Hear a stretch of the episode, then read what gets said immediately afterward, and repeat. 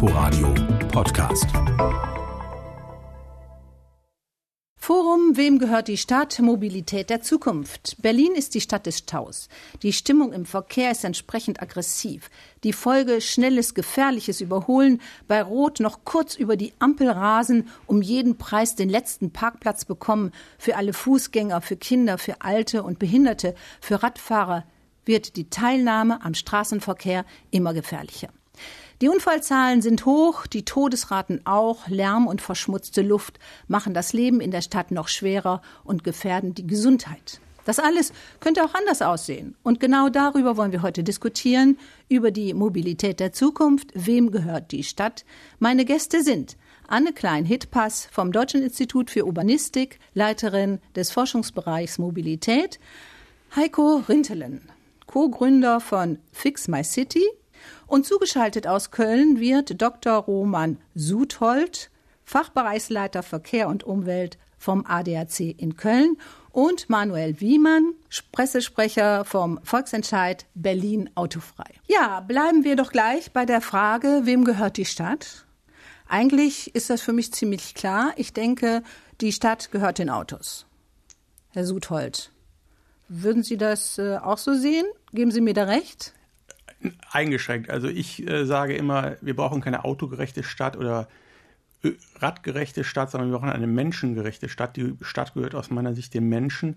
Da gehört aber auch zu, dass, es, dass man Auto fahren kann, zu Fuß gehen kann, Rad fahren kann, den ÖPNV nutzen kann. Momentan sieht es ja eigentlich so aus, dass die Fußgänger nicht so ganz viele Rechte haben, wenn die Autos zu Tausenden durch die Straßen pesen. Ja, da muss ich Ihnen recht geben. Wir haben halt in den 1960er Jahren das Leitbild der autogerechten Stadt sehr konsequent umgesetzt und haben jetzt Jahrzehnte später immer noch damit zu kämpfen, sage ich jetzt mal so, weil natürlich, wenn einmal Infrastruktur gebaut ist, die umzugestalten sehr schwierig ist. Und das ist genau das Problem, was wir auch in den nächsten Jahren haben werden. Wir werden nicht von heute auf morgen von einer autogerechten Stadt zu einer menschengerechten Stadt kommen können. Frau Klein-Hitpass, wie schätzen Sie die Situation als Mobilitätsexpertin ein? Ich gebe dem Herrn Suthold recht. Wir haben äh, gerade mit äh, den Fehlern der Vergangenheit zu kämpfen, dass wir tatsächlich autogerechte Städte gebaut haben.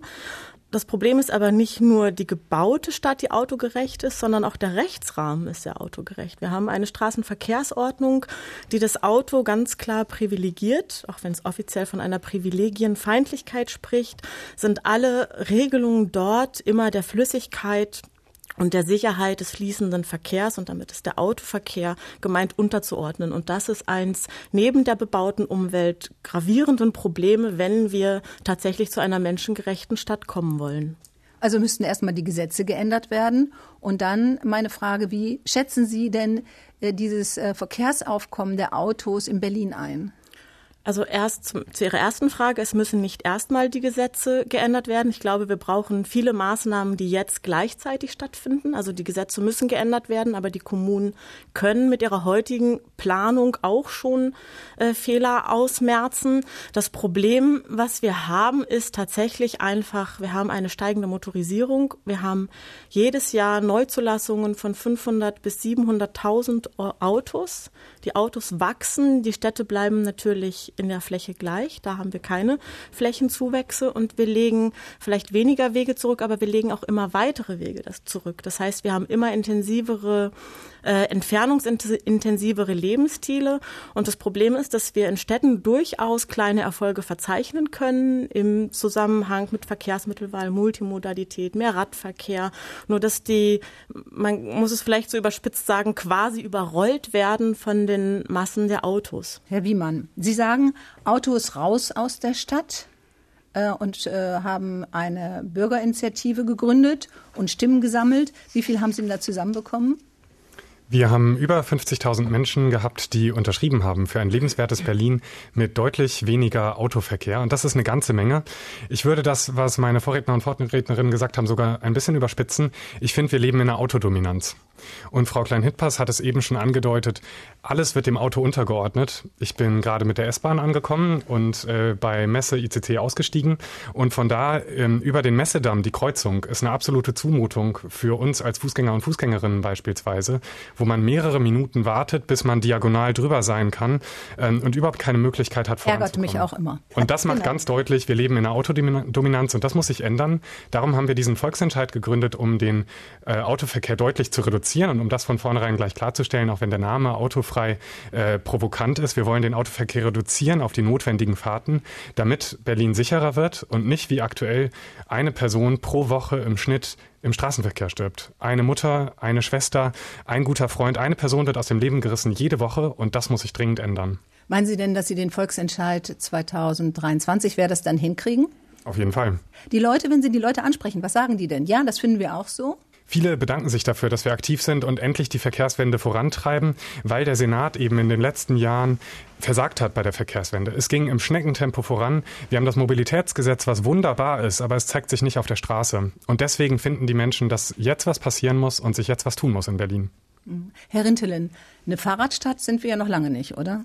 Nee, da sind wir leider noch relativ weit entfernt von, obwohl man sagen muss, die Berliner fahren Fahrrad, obwohl die Infrastruktur so schlecht ist und obwohl es sehr gefährlich ist. Also die, die Bürgerinnen sind da schon sehr weit und wollen gerne Fahrrad fahren und Berlin bringt eigentlich auch sehr viel mit, äh, dass das möglich ist.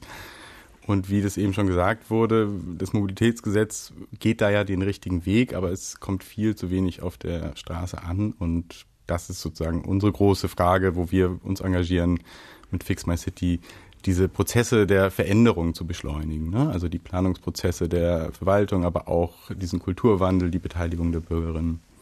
Ja, das wollte ich Sie fragen, was Sie da eigentlich machen. Ich finde es ja ganz interessant, nicht, dass Sie äh, irgendwie den Bürgern helfen wollen, dass sie sich auch artikulieren können und sagen, hier, das ist, da hier ist eine Situation auf dem Straßenverkehr, die ist gefährlich für Radfahrer. Und auf der anderen Seite geben Sie das denn weiter an die Verwaltung. Ja, also wir, wir entwickeln digitale äh, Tools, also Software oder auch Datentools äh, für die Verwaltung, dass sie solche Veränderungs- oder man könnte auch sagen Transformationsprozesse wie die Verkehrswende schneller hinbekommen und gleichzeitig ein Stück weit demokratischer gestalten. Also weil wir haben ja die Problemlage jetzt schon relativ gut benannt. Die Frage ist ja nur, wie kommen wir dahin? Äh, und da gibt es halt sehr, sehr viele Hürden, die in Verwaltungsprozessen liegen, die aber auch in Akzeptanz liegen. Also ne, es wird ja immer wieder so von einem Konflikt zwischen Autofahrenden und Radfahrenden äh, gesprochen, der dann heraufbeschworen wird, obwohl wir wissen, dass unterm Strich eigentlich für alle Teilnehmer und vor allem für alle Bürgerinnen deutliche Vorteile entstehen, wenn wir den Autoverkehr reduzieren. Und genau da braucht halt die Politik, aber auch die Verwaltung einfach Mittel, wie man Bürgerinnen beteiligen kann, wie man sie gut informieren kann und wie man gleichzeitig so diese Prozesse äh, der, der Umplanung, der Neuplanung, der Regulierung schneller voranbringt. Herr äh, Suthold, äh, gerade hat Herr Rintelen gesagt, dass äh, ja auch die Autofahrer eigentlich wollen, dass der Verkehr abnimmt. Was sagen Sie denn dazu? Ja, insgesamt ist das für den Einzelnen natürlich auch besser. Der, der aufs Auto angewiesen ist, will ja nicht die ganze Zeit im Stau stehen. Deswegen plädieren wir auch ganz stark dafür, jetzt gerade in der Corona-Zeit, dass der ÖPNV wieder erstarken muss nach der Pandemie. Wir können die aktuelle Situation, dass wir beispielsweise in Köln 50 Prozent weniger Fahrgastzahlen haben, auf Dauer nicht äh, beibehalten, weil dann würden wir in absolutes Stauchaos laufen. Deswegen ist es wichtig, dass mehr Bürger wirklich dann auch auf den kürzeren Strecken Rad fahren oder dann den ÖPNV nutzen, damit diejenigen, die wirklich aufs Auto angewiesen sind, dann auch äh, relativ äh, zügig durch die Stadt kommen können. Mhm. Ich würde noch ganz gerne auf die Gefährdungslage in der Stadt zu sprechen kommen. Berlin ist ja ich glaube, die Stadt mit den größten Staus zurzeit in ganz Deutschland. Also es fahren ganz, ganz viele Autos durch die Stadt. Frau Kleinhitpass, ähm, wie viele Tote und Verletzte gibt es denn eigentlich im Straßenverkehr?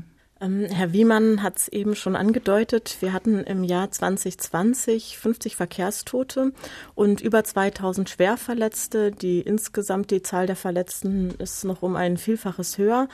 Ähm, also Zahlen, die eigentlich politisch überhaupt nicht hinnehmbar sind, die wir auch in keinem anderen Bereich tolerieren würden.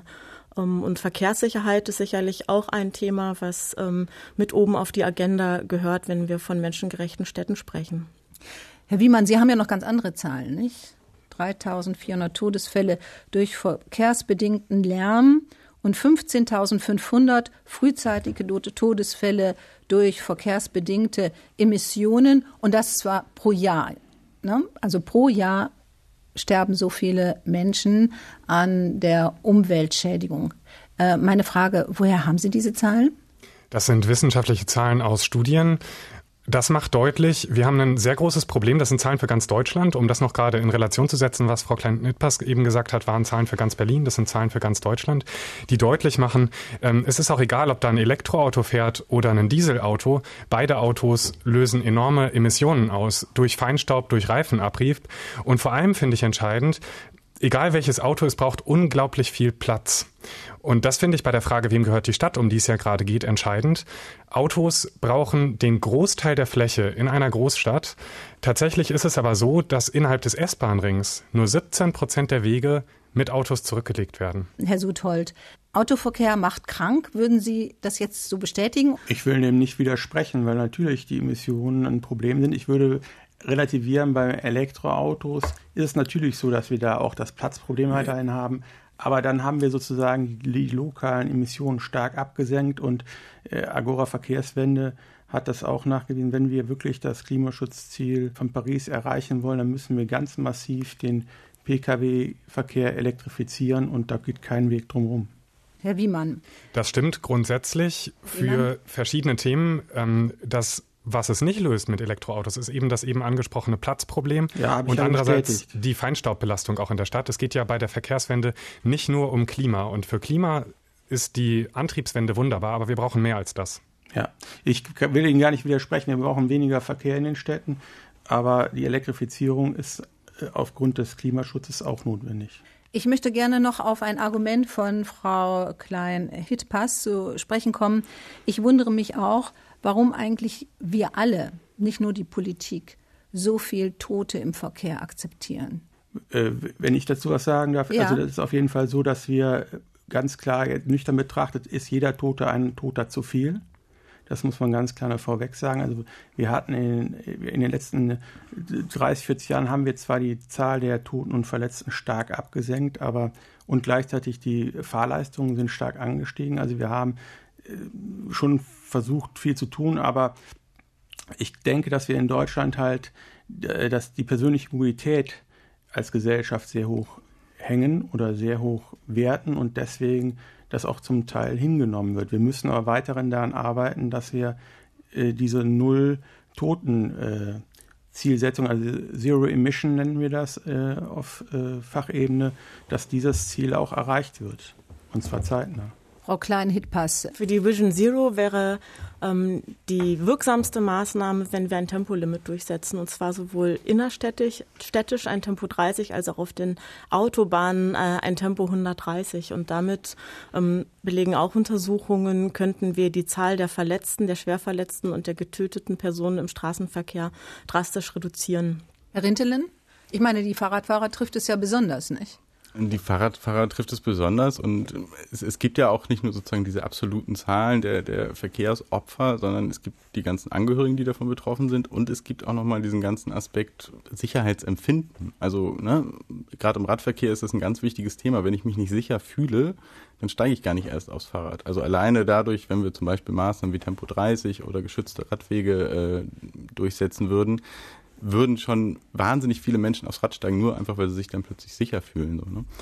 Spannend finde ich halt tatsächlich die Frage, wie können wir das Thema lösen, weil irgendwie sagen jetzt alle Vision Zero und im Mobilitätsgesetz steht drin und äh, auch der ADAC wird da nicht widersprechen. Und wir wissen ja eigentlich, wie das geht. Also Frau Klein-Hintpass hat ja gerade schon äh, zwei sehr wichtige Instrumente genannt, Tempolimits. Ähm, es gibt erstmal einfach keinen Grund, warum ich in der Stadt mit Tempo 50 fahren darf. Andere Sache ist, wir haben eine Analyse gemacht von Knotenpunkten in Berlin. Alleine 500 Knotenpunkte äh, sind laut offizieller Definition der Unfallkommission der Senatsverwaltung äh, sogenannte Unfallschwerpunkte. Also das heißt Knotenpunkte, wo wirklich äh, schnell was passieren muss.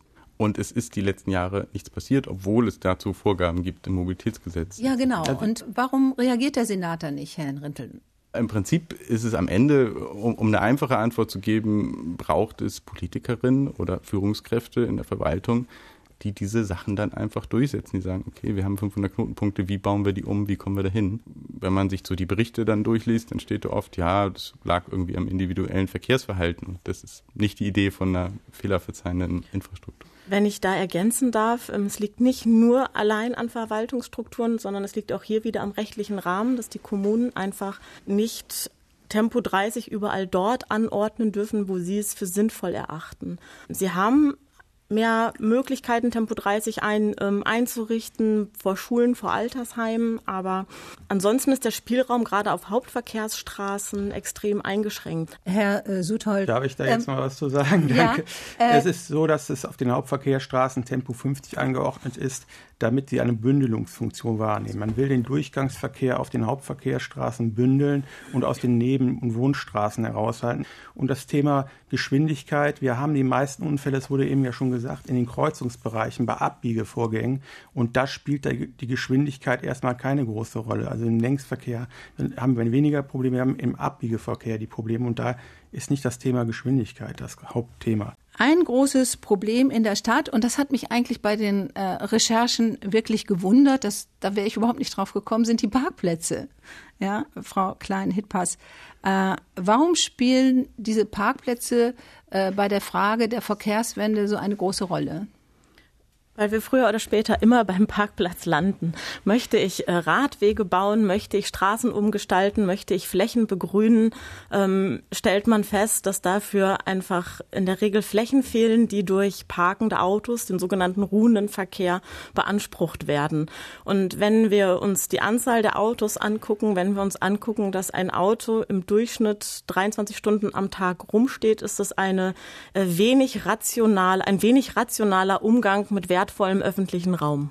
Äh, was müsste denn eigentlich passieren, ähm, damit sich das ändert? Müssten die Parkplätze einfach abgebaut oder äh, wie soll ich sagen, in Grünflächen umgewandelt werden und müssten vielleicht auch die äh, Parkplätze teurer werden, die Parkgebühren erhöht werden oder was müsste da gemacht werden, Ihrer Meinung nach? Ja, ein zentrales ähm, Instrument ist das Parkraummanagement, mit dem es gelingt, äh, gelingen kann, Verkehre zu lenken und auch den ruhenden Verkehr besser zu steuern. Das setzt sich aus, ähm, zusammen aus der Parkraumbewirtschaftung und ähm, dem Anwohnerparken. Ähm, man kann Kurzzeitparken verteuern, also das kurzzeitige Parken in der Einkaufsstraße belegen und man kann Anwohnerparken einrichten. Das Anwohnerparken führt in der Regel dazu, dass Anwohner durchaus sogar auch schneller einen Parkplatz finden. Ähm, die Idee ist, Parkraum zu bepreisen.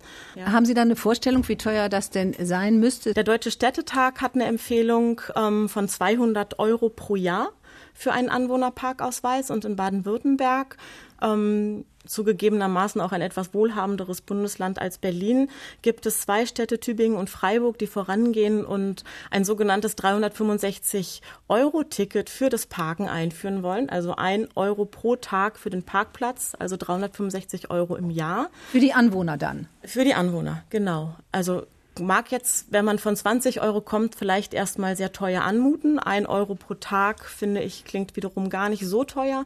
Und wenn wir jetzt mal ins Ausland gucken und in den europäischen Vergleich, im europäischen Vergleich sind, sehen wir, dass es wiederum auch trotzdem nur ein geringer Anteil ist. In Amsterdam kostet das Parken über 500 Euro im Jahr, in Stockholm sind es sogar über 1000 Euro. Also da wird der öffentliche Raum in den Innenstädten ganz anders in Wert gesetzt, als wir das in Deutschland tun. Herr Suthold, wie ja, sehen Sie das? Das sind ja Anwohner, die da in der Stadt wohnen. Die werden dann sich vielleicht überlegen, ob sie das Auto abschaffen. Naja. Aber im Zweifel werden sie auch die 500 Euro oder 1000 Euro bezahlen, weil sie es ja irgendwo abstellen müssen. Wir müssen halt wirklich unterscheiden. Die Anwohner sind halt sehr stark daran interessiert, dass sie in Zukunft auch noch ihr Auto irgendwo abstellen können. Und ähm, ich sehe auch die Parkraumbewirtschaftung da ganz weit vorne und vor allem, dass man Quartiersgaragen einrichtet, wo dann sozusagen die Anwohner in der, im fußläufigen Umfeld ihrer Wohnung dann ihr Fahrzeug auch abstellen können im nicht öffentlichen Bereich. Wir wollen ja eigentlich den öffentlichen Bereich sozusagen umwidmen, vielleicht mehr äh, Fahrradwege oder auch äh, Aufenthaltsflächen schaffen und ähm, da würden aus meiner Sicht dann die Parkflächen als erste geeignet sein, wegzufallen. Da müsste man aber dann Alternativen schaffen, wie Quartiersgaragen beispielsweise. Wir haben auch mal eine nette äh, Umfrage gemacht vor zwei Jahren, vor Corona noch, und die äh, eine Umfrage gemacht, und da war ganz klar, dass die Anwohner sehr großes Interesse daran haben, dass ihre Stellflächen auch weiterhin bestehen bleiben und eher dafür plädiert, dass man Fahrstreifen wegnimmt. Aus planerischer Sicht und den, um den Verkehrsfluss zu erhalten, ist das vielleicht nicht so geeignet, aber die, das zeigt ganz klar, dass Anwohner ein großes Interesse daran haben, auch weiterhin ihre Fahrzeuge fußläufig im Umfeld parken zu können. Hm, Herr Wiemann? Herr Sutholz, das löst nur leider das Problem nicht. Also ich kann nachvollziehen, dass Sie für alle Menschen vorschlagen, dass die ihre Parkplätze irgendwo dann halt als Tiefgaragen oder so beibehalten sollen. Aber dadurch bekommen wir ja noch nicht weniger Verkehr auf den Straßen. Und das ist ja letztlich das, worauf es ankommt bei der Mobilitätswende, dass wir Verkehr verlagern auf andere Verkehrsformen. Und ich finde den Vorschlag mit ähm, weniger Parkplätzen super. Ich glaube allerdings, dass die Lösung mit teureren Parkgebühren eine unsoziale werden kann. Weil das Ganze wirkt erst dann, wenn es für Menschen unbequem unbequem wird, also dass Menschen dann entscheiden, ähm, ich schaffe mein Auto ab, weil ich es mir nicht mehr bezahlen kann. Und deswegen sagen wir vom Volksentscheid Berlin autofrei eben, es muss darum gehen, aus welchem Grund fährt eine Person Auto. Und da gibt es Menschen, die haben da einfach verdammt gute Gründe für, weil sie als Handwerker oder Handwerkerin beispielsweise Werkzeug transportieren wollen, weil sie als mobilitätseingeschränkte Menschen ähm, nicht anders vorankommen, weil sie einen Umzug machen, weil sie als Krankenschwester nachts im Schichtdienst nicht anders zurück nach Hause kommen. All das sind gute Gründe, wo wir sagen, es muss um den guten Grund statt um den großen Geldbeutel gehen. Ähm, und das sehen wir gerade als Problem an der Stelle und schlagen deswegen vor, dass das die, das entscheidende Kriterium ist. Denn entscheidend ist, der Verkehr muss sich deutlich reduzieren. Herr Suthold. Also ich, da, bin ich, ja. da bin ich sogar ganz bei Ihnen, dass der gute, ich frage mich, wie wollen Sie das kontrollieren? Da haben wir im Gesetz das Ganze schon vollständig zu ausgearbeitet, können Sie sich gerne anschauen.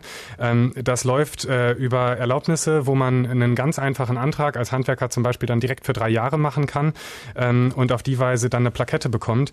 Denn ich finde das Wichtige, und das ging bis jetzt, glaube ich, auch noch unter in der Debatte, die Frage, wo wollen wir denn eigentlich auch hin? Wie soll die Straße der Zukunft aussehen? Herr Rintelin. Von, von dem öffentlichen Raum nutzen wir 60 Prozent für den Verkehr und davon ist, glaube ich, grob so die Hälfte für den ruhenden Verkehr. Aber die, die spannende Frage ist ja auch, also wenn wir diese Zahlen denn mal haben, dann können wir dieses Potenzial ja auch nochmal an, an Zahlen diskutieren.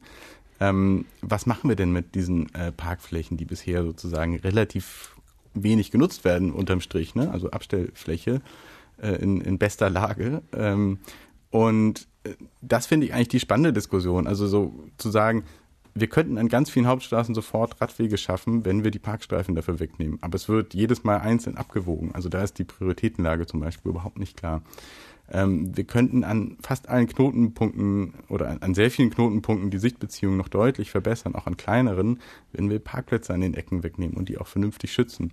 Wir brauchen massiv Radabstellplätze äh, im, im, Straßenraum, die jetzt ja auch zum Glück dort gebaut werden und nicht mehr auf dem Gehweg, um den Fußgängerinnen äh, Platz wegzunehmen und aber auch Grünflächen, äh, Gastronomie und so weiter. Wir haben ein sehr schönes Projekt gemacht letztes Jahr in, in, unter Corona-Anlass äh, mit Friedrichshain-Kreuzberg, wo wir einfach ein einfaches Formular erstellt haben, wo dann Gastronomen, Einzelhandel, aber auch soziale Einrichtungen sagen können, wir würden gerne diese zwei Parkplätze hier nutzen. Bezirk hat gesagt, wir machen ein ganz einfaches Anordnungsverfahren, äh, kostenlos, es müssen nur die Schilder gestellt werden. Und so sind mittlerweile über 150 Anträge dieses Jahr durchgegangen. Sie sehen das auch hier überall in Friedrichshain-Kreuzberg, wo die Gastronomen jetzt diese Parkplätze nutzen und Menschen da halt essen können. So. Solche Sachen brauchen wir mehr. Also mehr auch die Frage, wofür nutzen wir denn diesen schönen Raum, als wir müssen Parkplätze vernichten, weil so aus Prinzip macht das ja keinen Sinn. Könnten dadurch nicht auch äh, oder stattdessen nicht irgendwie Fahrradwege da entstehen? Ich meine, in Berlin haben wir häufig Bäume, da geht das natürlich nicht. Aber wäre das nicht auch noch ein Platz für Fahrradfahrer, so breit sind die Fahrradwege ja auch nicht. Ne? Also ich meine, ich fahre da immer so entlang und wenn man von zwei Leuten überholt wird, nicht, dann muss man sich schon ziemlich weit nach rechts bewegen als Fahrradfahrer, damit die da vorbeipesen können. Also ja, äh, wäre das auch was äh, eine Idee, dass die Radfahrer vielleicht diese diese frei werdenden Parkplätze denn nutzen können? Ja, ganz klar. Also ähm, es ist ein großer Vorteil für den Radverkehr wenn wir entweder die, die Kfz-Parkstreifen ersetzen durch Radwege, da wo es noch keinen gibt, oder wenn wir zum Beispiel eine Spur reduzieren bei zweispurigen äh, Kfz-Führungen, äh, den Parkstreifen nach links verschieben und rechts davon den Radverkehr äh, dann führen. Haben wir eine Untersuchung so gemacht zum subjektiven Sicherheitsempfinden. Das hat das ganz klar gezeigt, dass da ganz große Gewinne entstehen. Und man kann das relativ schnell umsetzen. Herr Wiemann, Sie haben sich jetzt dreimal gemeldet, jetzt sind Sie dran.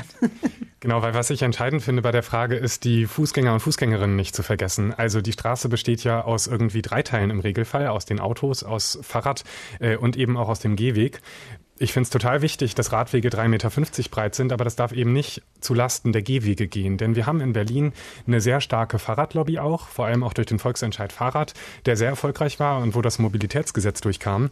Aber wir haben erst vor ganz kurzem in Berlin überhaupt eine Fußverkehrsstrategie bekommen. Und stellen Sie sich einfach mal vor, es ist Platz auf dem Gehweg, dass man tatsächlich an allen Orten mit zwei Kinderwagen nebeneinander herschieben kann. Stellen Sie sich vor, es ist Platz, dass alte Menschen unterwegs sein können und regelmäßig Sitzgelegenheiten haben, wo sie sich niederlassen können, um auch weitere Distanzen zu schaffen. All das ist möglich, wenn wir mehr Platz schaffen, sowohl für Gehwege als auch für Radwege. Und das finde ich total entscheidend, dass eben nicht die Fußgänger und Fußgängerinnen untergehen. Und das Ganze ist nur möglich, wenn wir den Platz vom Auto wegnehmen. Denn das Auto ist das, was gerade eben den Großteil der Straße ausmacht, wo wir eine Autodominanz haben auf der ganzen Straße. Und das müssen wir reduzieren, damit wir Platz für mehr Lebensqualität für alle haben. Herr Suthold, Sie dürfen sich ruhig äh, zu ja, Wort melden, wenn Sie das möchten. Ich sehe das ich sehe das auch so, dass der Fußverkehr eigentlich der vernachlässigte Verkehrsträger ist in den letzten Jahrzehnten.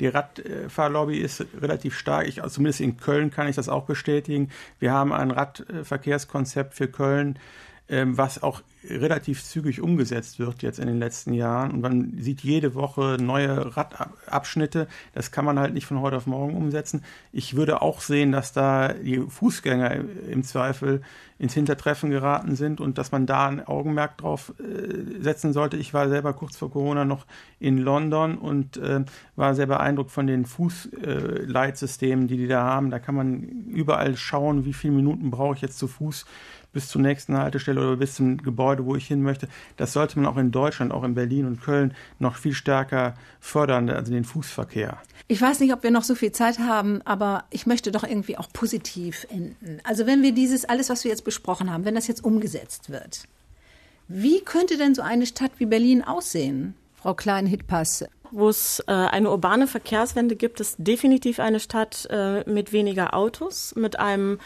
guten, gut getakteten ÖPNV-Angebot mit Sharing-Diensten, auch mit automobilen Sharing-Diensten, die äh, Automobilität nach wie vor ermöglichen ähm, der Lieferverkehr hat seinen eigenen Raum und steht nicht mehr gefährlich in zweiter Reihe oder auf Fuß- und Radwegen.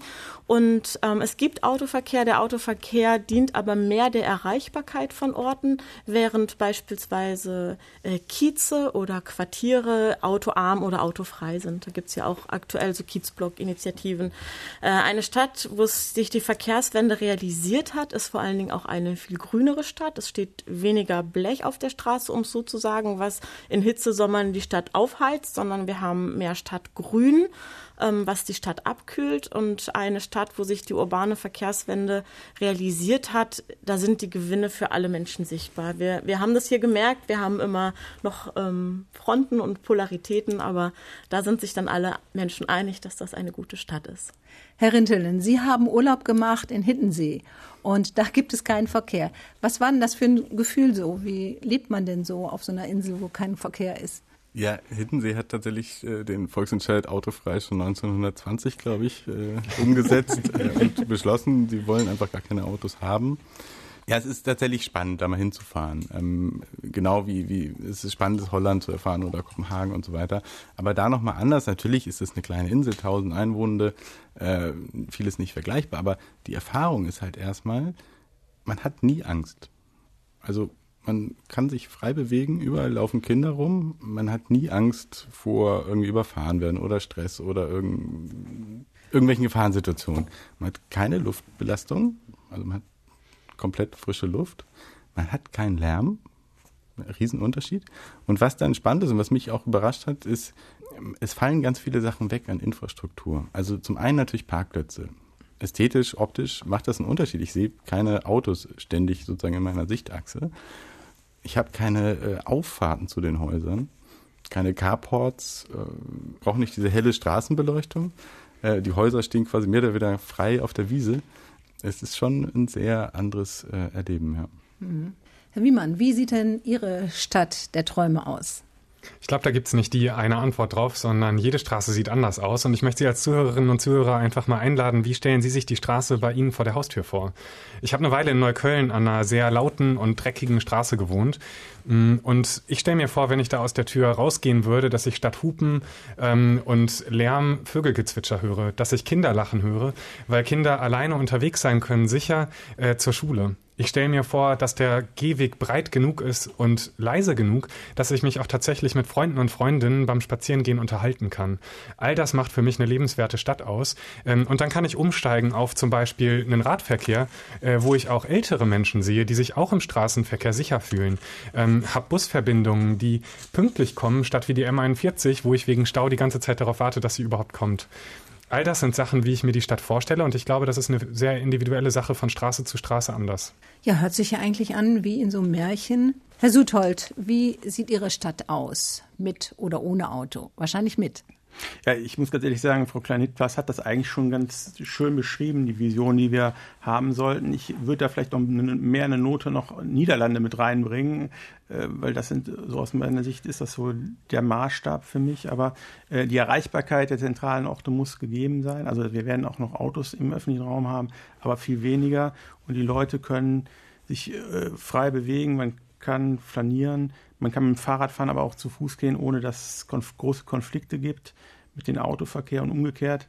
Und ähm, ja, das ist aus meiner Sicht ist das schon ganz nett beschrieben worden. Wien scheint ja Berlin immer wieder einen Schritt voraus zu sein. Es ist wirklich ein Drama. Nicht nur bei den Mieten und bei dem konsequenten Bau von sozialverträglichen Mietwohnungen, sondern auch bei der Verkehrsplanung. Deshalb wollen wir jetzt der Frage nachgehen, warum Berlin und damit auch Deutschland bei der Frage der neuen Mobilität in den Städten immer wieder hinterherhängt. Ja, äh, Frau Klein-Hittpass, äh, was macht Wien eigentlich richtig, was Berlin falsch macht? Ähm, erstens geht Wien etwas mutiger voran in der Verkehrsplanung, Verkehrspolitik. Beispielsweise hat Wien ähm, in der gesamten Stadt Parkraummanagement und die Bepreisung des Parkraums eingeführt. Da sind, warten wir in Berlin noch drauf. Und das Entscheidende, was ähm, Wien richtig macht, ist das Nebeneinander von Push- und Pull-Faktoren. Ähm, das ist ein planerischer Begriff. Ich erläutere den kurz. Bei, von Pull-Faktoren reden wir immer davon, dass wir ein gutes Angebot brauchen. Das heißt immer, bevor wir den Autoverkehr beschränken, wollen alle ein besseres Carsharing-Angebot, einen besseren ÖPNV, eine bessere Taktung, mehr Radwege und so weiter. Das ist alles richtig und wichtig, ist in Berlin aber meiner Meinung nach auch schon auf einem sehr hohen Niveau vorhanden. Das Ganze, diese Pull-Maßnahmen, Maßnahmen funktionieren nur, wenn ich gleichzeitig Push-Maßnahmen umsetze. Das heißt, die Privilegien des Autos ähm, anzufassen. Also die Bevorrechtigung des Autos etwas zurückzudrehen und die Privilegien anzuschneiden dass es schwerer ist, das Auto und vielleicht auch etwas unbequemer ist, das Auto zu nutzen, dass das Auto vielleicht genauso weit weg parkt, ähm, wie die Bushaltestelle entfernt ist und nicht kostenlos direkt vor der Tür. Und durch dieses Nebeneinander der unterschiedlichen Maßnahmen schaffe ich dann auch die notwendigen Veränderungen, die wir brauchen, wenn wir menschengerechte Städte wollen. Und da scheuen wir uns in Deutschland meiner Meinung nach zu sehr. Wir sagen, wir brauchen erst dies, bevor wir dann das machen können.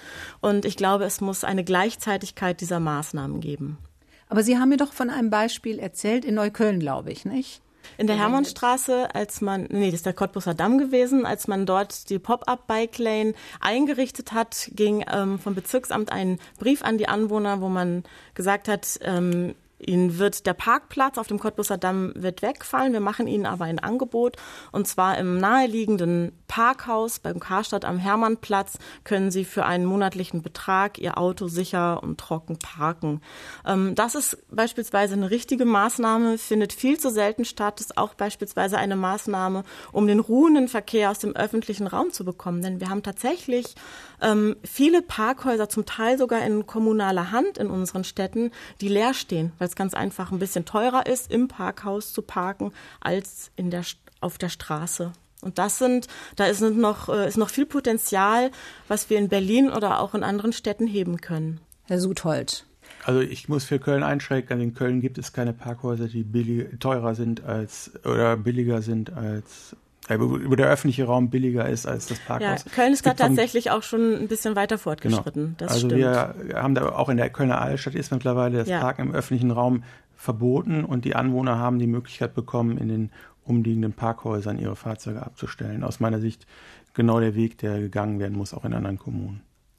Ja, außer Wien gibt es noch andere Beispiele in Europa, wie es aussehen kann. Die nordischen Länder sind ja immer schon ein paar Schritte weiter als wir. Ähm, wie sieht es da aus? Kann das jemand mal erklären? Dänemark, Kopenhagen, Kerintelen? Also ja, es, es gibt sehr viele Positivbeispiele äh, Beispiele in, in, oder was heißt sehr viele, aber es gibt welche äh, für verschiedene Bereiche. Kopenhagen könnte man nennen. Oslo hat zum Beispiel sehr stark diese Vision Zero umgesetzt, also dazu die richtigen Maßnahmen ergriffen und damit auch sehr erfolgreich. Sevilla ist immer ein Beispiel, was ganz interessant ist, weil die von quasi sehr wenig Radinfrastruktur innerhalb von zehn Jahren mit einer ganz klaren Projektzielorientierung ein komplettes Radverkehrsnetz äh, geschaffen haben, quasi aus dem Nichts, auch mit äh, so Pop-up-Maßnahmen und so weiter. Paris macht jetzt gerade wieder auch bestimmte Sachen richtig. Die fangen auch irgendwie woanders an als Berlin, aber die machen eine sehr gute Kommunikationsarbeit und kriegen sehr viel Zustimmung, weil sie halt sagen, das ist ein Prozess, wo wir ganz viel gewinnen können. Und in Deutschland äh, haben wir ja immer gern so ein negatives Framing, dass wir da jetzt irgendwas weggenommen kriegen und so. Und also für, für viele Bereiche gibt es viele äh, gute Beispiele und Fazit ist, es ist sehr viel möglich, sehr viel mehr möglich. Sie haben gerade das Wort gesagt, wegnehmen. Äh, also man nimmt äh, den Autofahrern das Recht weg, durch die Stadt fahren zu können. Aber dann gibt es ja auch Freiheiten für andere, nicht? Herr Wiemann. Ganz genau, das ist das Entscheidende zu schauen, nicht nur aus Perspektive von hinter der Windschutzscheibe, wo ist eigentlich Freiheit, sondern auch mal zu schauen aus der Perspektive von anderen Menschen im Straßenverkehr. Ähm, was heißt es für mich? Ich hatte eben schon das Beispiel mit dem Kinderwagen gebracht. Was heißt es, hinterm Kinderwagen unterwegs zu sein? Was ist da eigentlich Freiheit? Da ist Freiheit, wenn ich keinen hohen Bordstein habe und wenn ich über jede Kreuzung komme. Ich würde aber gerne nochmal zurückkommen zu einem Punkt von Ihnen, Frau Klein-Hindpass, nämlich zu der Frage, welche Maßnahmen braucht es? Ich habe den Eindruck, dass wir uns in der Debatte im Kreis drehen, ähm, weil wir alle bessere Angebote wollen und den Autoverkehr reduzieren wollen, sogar so Akteure wie Sie vom ADAC und die Junge Union. Ähm, alle wollen das Gleiche, alle wollen weniger Autoverkehr. Genau, und das Entscheidende wäre, Push-Maßnahmen zu machen, also den Autoverkehr unattraktiv zu machen. Denn ich glaube, es ist eine absolute Illusion, dass irgendeine Person, Person das Auto stehen lassen würde, ähm, nur weil ich plötzlich gut angebunden bin an den ÖPNV oder weil ich einen sicheren Radweg habe. Solange ich trotzdem noch kostengünstig ähm, und mit guten Parkmöglichkeiten Auto fahren kann, werde ich doch nicht freiwillig umsteigen. Und wenn es ganz viel öffentlichen Verkehr geben würde, würden die Leute dann umsteigen?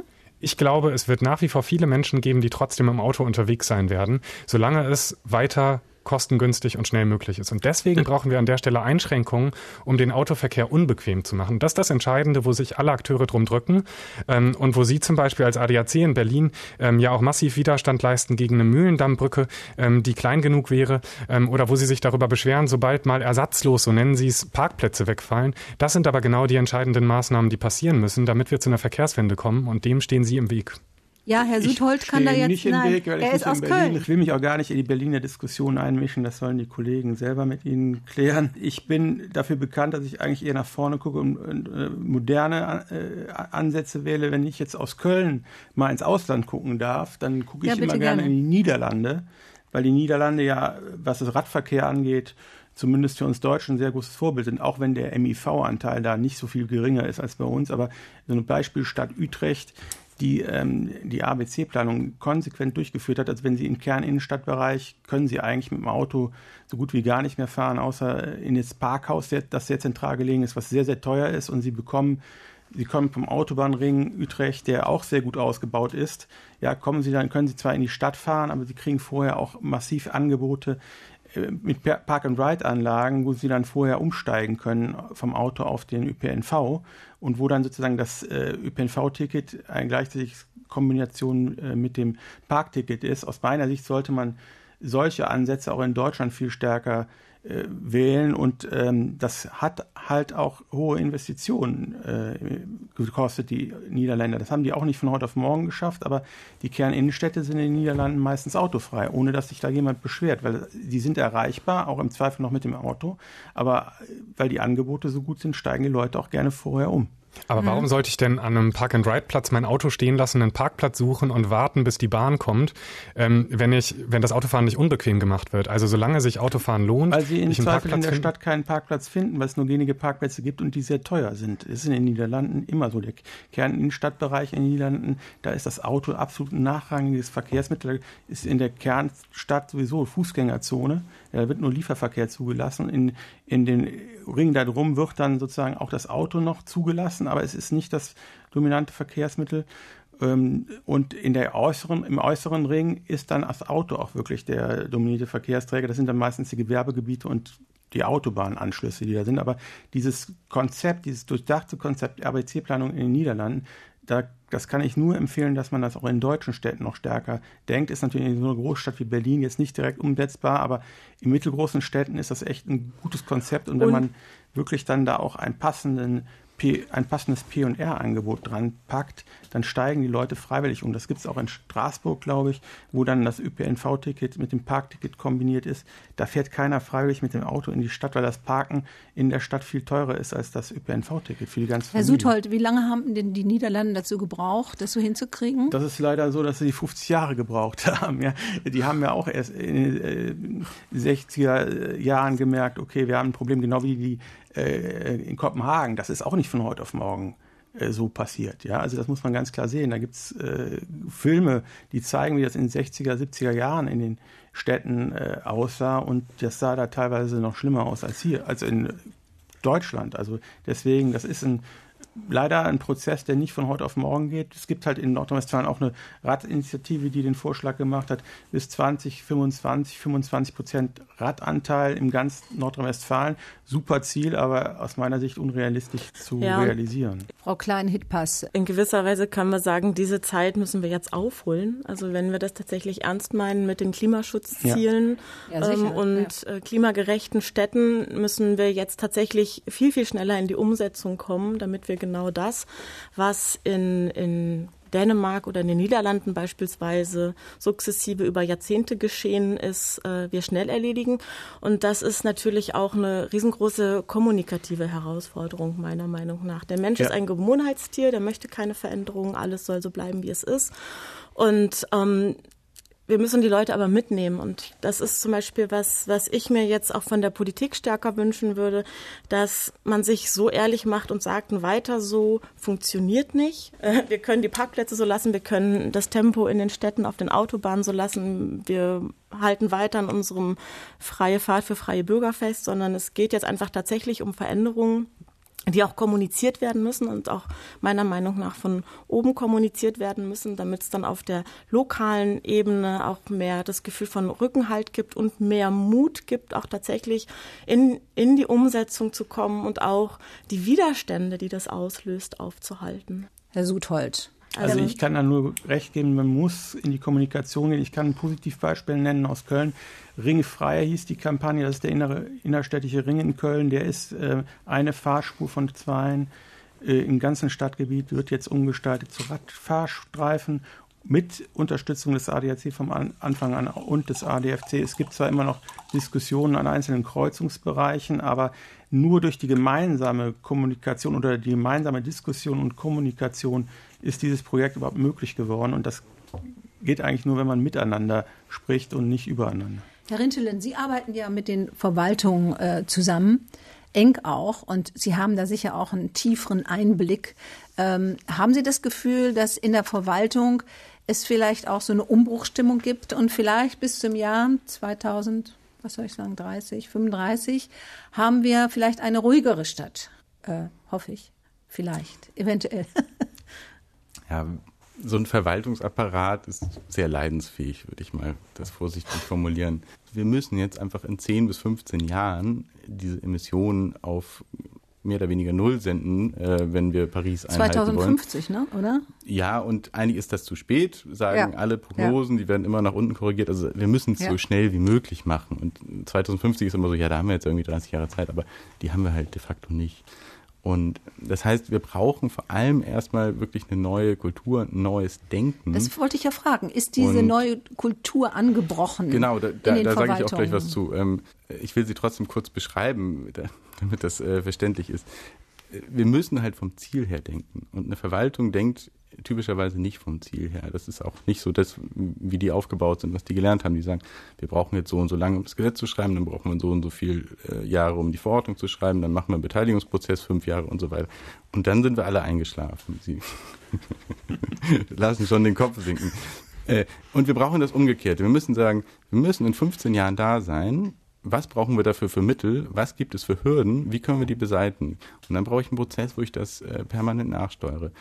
Und um das äh, in die Verwaltung reinzubringen, brauche ich natürlich die entsprechenden Führungspersonen, die dieses Denken mitbringen. Und da, um jetzt ein bisschen konkret zu werden, beobachten wir natürlich sehr große Unterschiede zwischen den Verwaltungen, mit denen wir arbeiten. Also wir arbeiten natürlich naturgemäß dann eher mit den progressiveren Akteuren, die das schon mitbringen. Die sagen, wir wollen das jetzt anpacken, aber das sind eher die Ausnahmen. Und dann kann man aber auch viel erreichen. So. Und dann muss ich vielleicht ein paar strukturelle Änderungen machen, dann kann ich mir bestimmte digitale Unterstützung suchen, dann kann ich auch in einen ganz anderen äh, Dialog mit der Bevölkerung äh, treten. Zum Beispiel Aachen ist eine Stadt, mit der wir zusammenarbeiten, ja. die da ganz aktiv mit der Zivilgesellschaft zusammenarbeiten und sagen, das ist ja toll, die bringen ganz viel Wissen mit, äh, sind kostenlose Arbeitskräfte unterm Strich so. Und äh, Berlin macht das äh, in vielen Teilen ganz anders und sagen, oh Gott, äh, Zivilgesellschaft, die nerven die ganze Zeit und sagen, wir sollen schneller machen. So. Also all diese Dinge müssen wir umbauen und dann können wir da auch hinkommen. Herr Suthold, kann ich ja. übrigens ich nur bestätigen. Genau, Aachen ja. ist wirklich ein Vorbildstadt, auch in Nordrhein-Westfalen. Wir arbeiten ja auch mit denen sehr eng zusammen und die sind wirklich sehr modern aufgestellt, im Gegensatz zu anderen Städten, die ich jetzt nicht nennen will. Herr Wiemann. Aber um nochmal zurückzukommen zu Berlin, ich finde es ein bisschen zu einfach, es nur auf die Verwaltung zu schieben. Ich glaube, da ist auch ein Thema, aber solange wir einen Wahlkampf wie jetzt haben, der in Bezug auf die Verkehrswende vor allem erbärmlich ist, ähm, mit beispielsweise einer Franziska Giffey, die sich als Autobürgermeisterin profilieren möchte und den Grünen, die sie Hab sich ich nicht... gar nicht gesehen, ja? Ist sie auf dem Plakat mit dem Auto zu sehen? Oder? Nee, sie hat aber die Wahlkampftour gleich äh, mit Rayat Saleh auf dem Motorrad äh, gestartet, um deutlich zu machen, wofür sie steht. Ähm, und ist ja eine, die nicht dafür steht, tatsächlich auch die Maßnahmen, die wir diskutiert haben, an Push-Maßnahmen, an Maßnahmen, die notwendig sind, um die Verkehrswende voranzutreiben, zu bringen. Sie steht für einen U-Bahn-Ausbau, der Jahrzehnte dauert und nichts an Veränderung bringen wird. Und genauso trauen sich die Grünen gerade nicht raus mit konkreten Maßnahmen. Ähm, die Union möchte gar nicht erst den Autoverkehr reduzieren. Ähm, das heißt, wir haben da auch ein politisches Problem äh, und nicht nur in der Verwaltung. Und was Nur um das kurz äh, zu korrigieren, nicht, also mein, meine Kritik ging nicht äh, Schuld bei der Verwaltung, sondern wir brauchen Führungspersonen in der politischen Ebene, aber auch in der Verwaltungsebene, die diese Art von Kultur, die diese Art von Denken und Progressivität mitbringen. Also so, ne, das ist gar kein Widerspruch aus meiner Sicht. Da bin ich auf jeden Fall auch dabei. Ähm, nur ich da, also was wir ganz konkret mit unserem Gesetzentwurf vorschlagen, ist eine Veränderung. Wir waren ja eben schon bei Jahreszahlen bis 2027. Also wir möchten, dass 2027 die Verkehrswende auf der Straße spürbar ist. Dann würde das Gesetz gelten und das wäre schnell möglich durch zum Beispiel auch einen schnellen Ausbau von ähm, Bus- und Tramverbindungen, genau. einer höheren Taktung.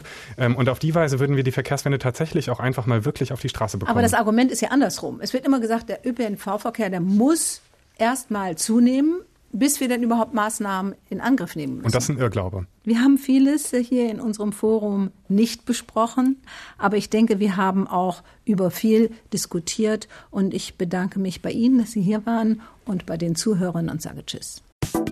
Inforadio Podcast.